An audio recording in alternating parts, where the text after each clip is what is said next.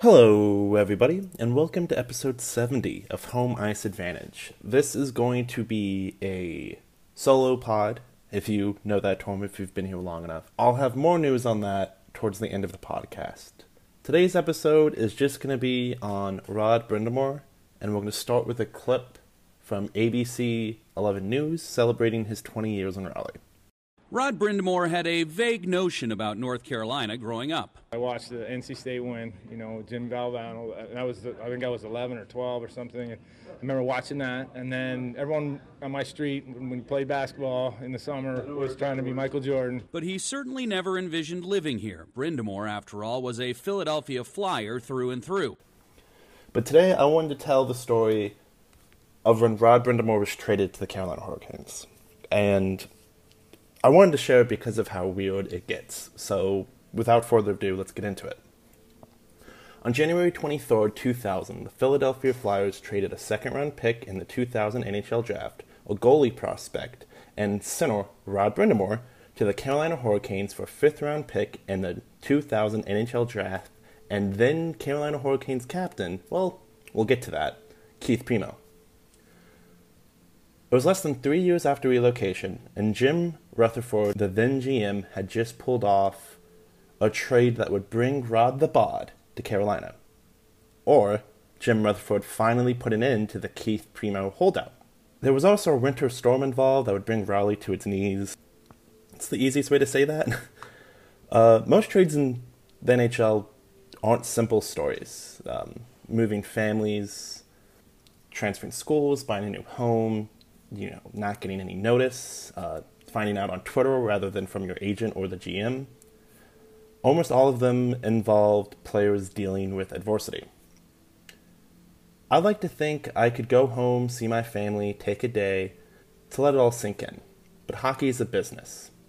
They pay you a lot of money, and you have to take the good with the bad.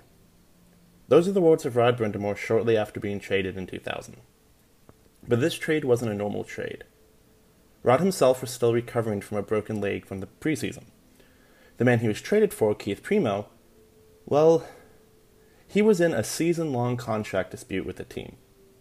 A dispute that saw him stripped of his captaincy and torn into a public mudslinging with then Hurricanes owner Peter Karmanos. This isn't about Primeau, so I'm going to skip over some of the smaller details and just cover the major points, because I think it's important to understand what the locker room was like before Rod was brought in. Primeau was traded to Hartford in 1996 by the Red Wings, and he spent the final years in Hartford and, you know, moved. He was one of the inaugural players, and in his second season with the team, he was named its captain following Kevin Dineen. Primeau played his last game for Carolina on May 2nd, 1999. Then he rejected the first contract offer of 20 million over 5 years. Things fell apart fairly fast. We refused to play a prima donna, a petulant, pouting player who had 30 goals last year, the same money as Toronto is paying, paying Sundin, or Pittsburgh is paying Jagr, who are consistent 100 point a year players, or at least a point a game players. Those are the words of Peter Karmanos on January 4th in an interview with Raleigh's News and Observer. Primeau responded by saying, I'm not going to be as juvenile as some people and return and return their volleys. Eruptions like this happen more often than they should in the NHL. Normally it doesn't get this ugly. Think Adam Fox making his way to the Rangers. Other times it's a lot messier. Think Jack Eichel leaving the Sabres. But no matter whose side you feel you're on, or the person you, or entity you agree with, this trade was good for the Hurricanes. When players hold out and owners lash out, it hurts the fan base. It hurts the reputation of the owner, team management, locker room chemistry simply drops. And the player risks gaining the reputation of an upset millionaire complaining about nothing. Especially when your team just went through a controversial relocation from Hartford down south to a quote unquote untraditional market. So Rod Brind'Amour was walking into a locker room trying to find the mojo again. Against Rod's best efforts, the Hurricanes even won his fourth game in OT. It would be their second win in a row after a six game losing streak. It was probably the worst game of my life. At least we won. It's easier to forget rather than being the reason we lost. Maybe I was nervous, I was thinking too much, and not reacting. It's all still sinking in, but I've got to be a man about it. A lot of players here have been traded at some point in their careers. I've got to get to helping the team and not hoarding it. R- Rod completed his fourth game in Carolina with a minus one. A single shot on the net with almost 22 minutes of ice time. A little less than two weeks prior, Rod scored for the Flyers in Raleigh to extend his goal streak to four games. Rod would go four games without scoring a single point. It took him nine games to notch his first goal. Rod was off to a rocky start, which isn't uncommon for players traded from a team they were on for almost a decade. But Carolina fans had faith. They either trusted Jim Rutherford and his role as general manager, or fans knew Rod Brind'Amour from his time in Philly and trusted him to get back to his game.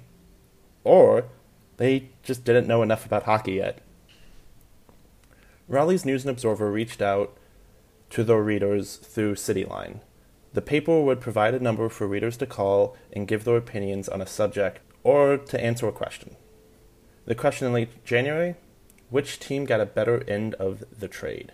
The headline of the article with the results was simple Too early to tell which team won, but fans' minds were already made. John Maz from Raleigh had this to say My wife and I were born and raised in Philadelphia Flyers fans, and Rod Brind'Amour has been the heart and soul of the Flyers for nine years. Having moved here five years ago, we thought seeing an NHL game in person was only something that would happen when we were dragged kicking and screaming back north to visit our families. Now we have the Canes, Rod Brind'Amour and Ron Francis. This is a dream come true. Owner Peter Karmanos and Jim Rutherford have now put together one heck of a team. Bill Cornwell from Cary had this to say. Canes win hands down. Rod Brind'Amour is a class person, class hockey player, and will eventually make whatever modification to his game that are required to fit into the Hurricanes' playing style. There was another reaction in the article that I thought was worth sharing just because of its perspective on the piece. Um, this is from M. Trevor from West Hartford, Connecticut. When is Peter Karmanos going to learn? If he wants to operate a contending NHL franchise, he needs to make practical business decisions. To that end, sound hockey decisions being with effective personnel decisions. Trading Keith Primeau for Rod Brind'Amour is not going to elevate the Hurricanes in the Southeast Division standings.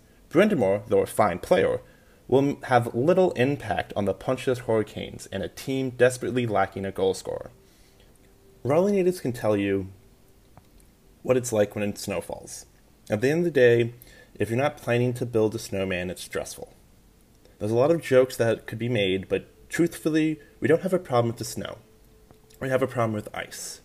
The usual problem comes when temperatures rise just enough for the snow to melt, but not make it go away entirely. The temperatures drop and the water freezes, and now we have black ice. Normally, Raleigh is lucky to see a couple inches of snow a year.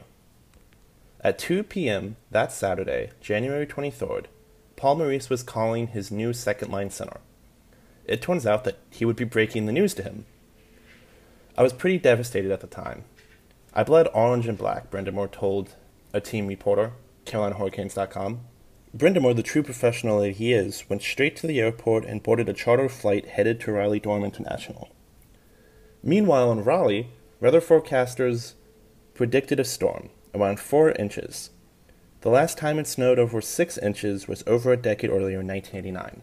The city was not prepared for the more than 20 inches that would come over the next several days. Rod would land at RDU, greeted by team captain Ron Francis and fellow line mate Gary Roberts. I had one suit and nothing else. Then the snow hit.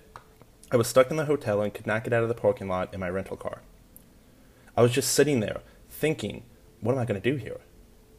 Brind'Amour would spend almost the next two weeks living in a hotel on Creedmoor Road in North Raleigh, only bringing a single bag along with him. It's important to put yourself in Rod's shoes. The culture shock alone is a lot for someone to go through without warning. Then you remember that he played close to 700 games for the Flyers. Former Hurricanes play by play, John Forslund, had this to say in an interview with the News and Observer's Chip Alexander in 2020. I remember him being, I wouldn't say confused, but almost lost. Not lost as a player, but lost in where he was. At the time, it was such a stark difference from where the Hurricanes were as a franchise and where the Flyers were. The snow started to come down just as he completed his first game with Carolina. Things had to appear bleak for the almost 30 year old center. He was playing in a city he didn't know, with only the clothes on his back, away from his family, and isn't playing very well, just to cap it off. At one point, he even had to abandon his car on the side of the road. Then, Rod went to the grocery store. Like a lot of Raleigh residents, Rod would have to wait in long lines just to enter the store. This is what he had to say back in 2011, again for, for the Canes team reporter at the time. I had to stand in line at Harris Teeter, and the line was out the door. I remember some lady telling me to go ahead, even though I was like a hundred people back, because I didn't have a coat on. They didn't know me. They didn't know who I was. It wasn't, oh, you're Rod Brind'Amour, go ahead. It was, hey man, we can tell you're going to be out here in the cold. I remember thinking that would not happen there, in Philly. Rod would spend 10 days in total dealing with the snowstorm.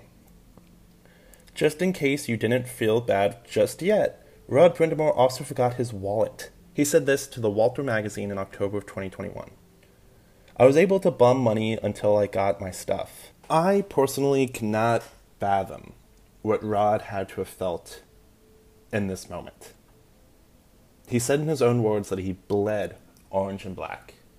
And he had next to no notice he was going to be traded, and he does his job, he gets on the plane, he flies down, and then gets stuck in a snowstorm with no clothes, no car, no money for 10 days.